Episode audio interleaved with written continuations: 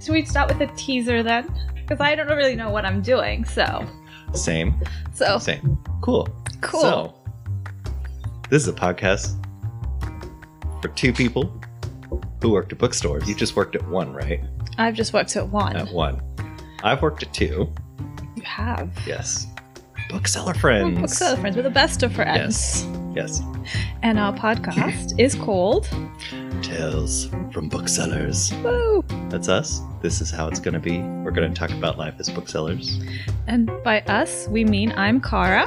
And I'm Brad, the sassy one. If you want to say, if you want to think of it like that, I Always don't bring know. the sass. Yeah, yes. little bit, little bit at a time. Friendship through bookings, things. Tune in for later episodes.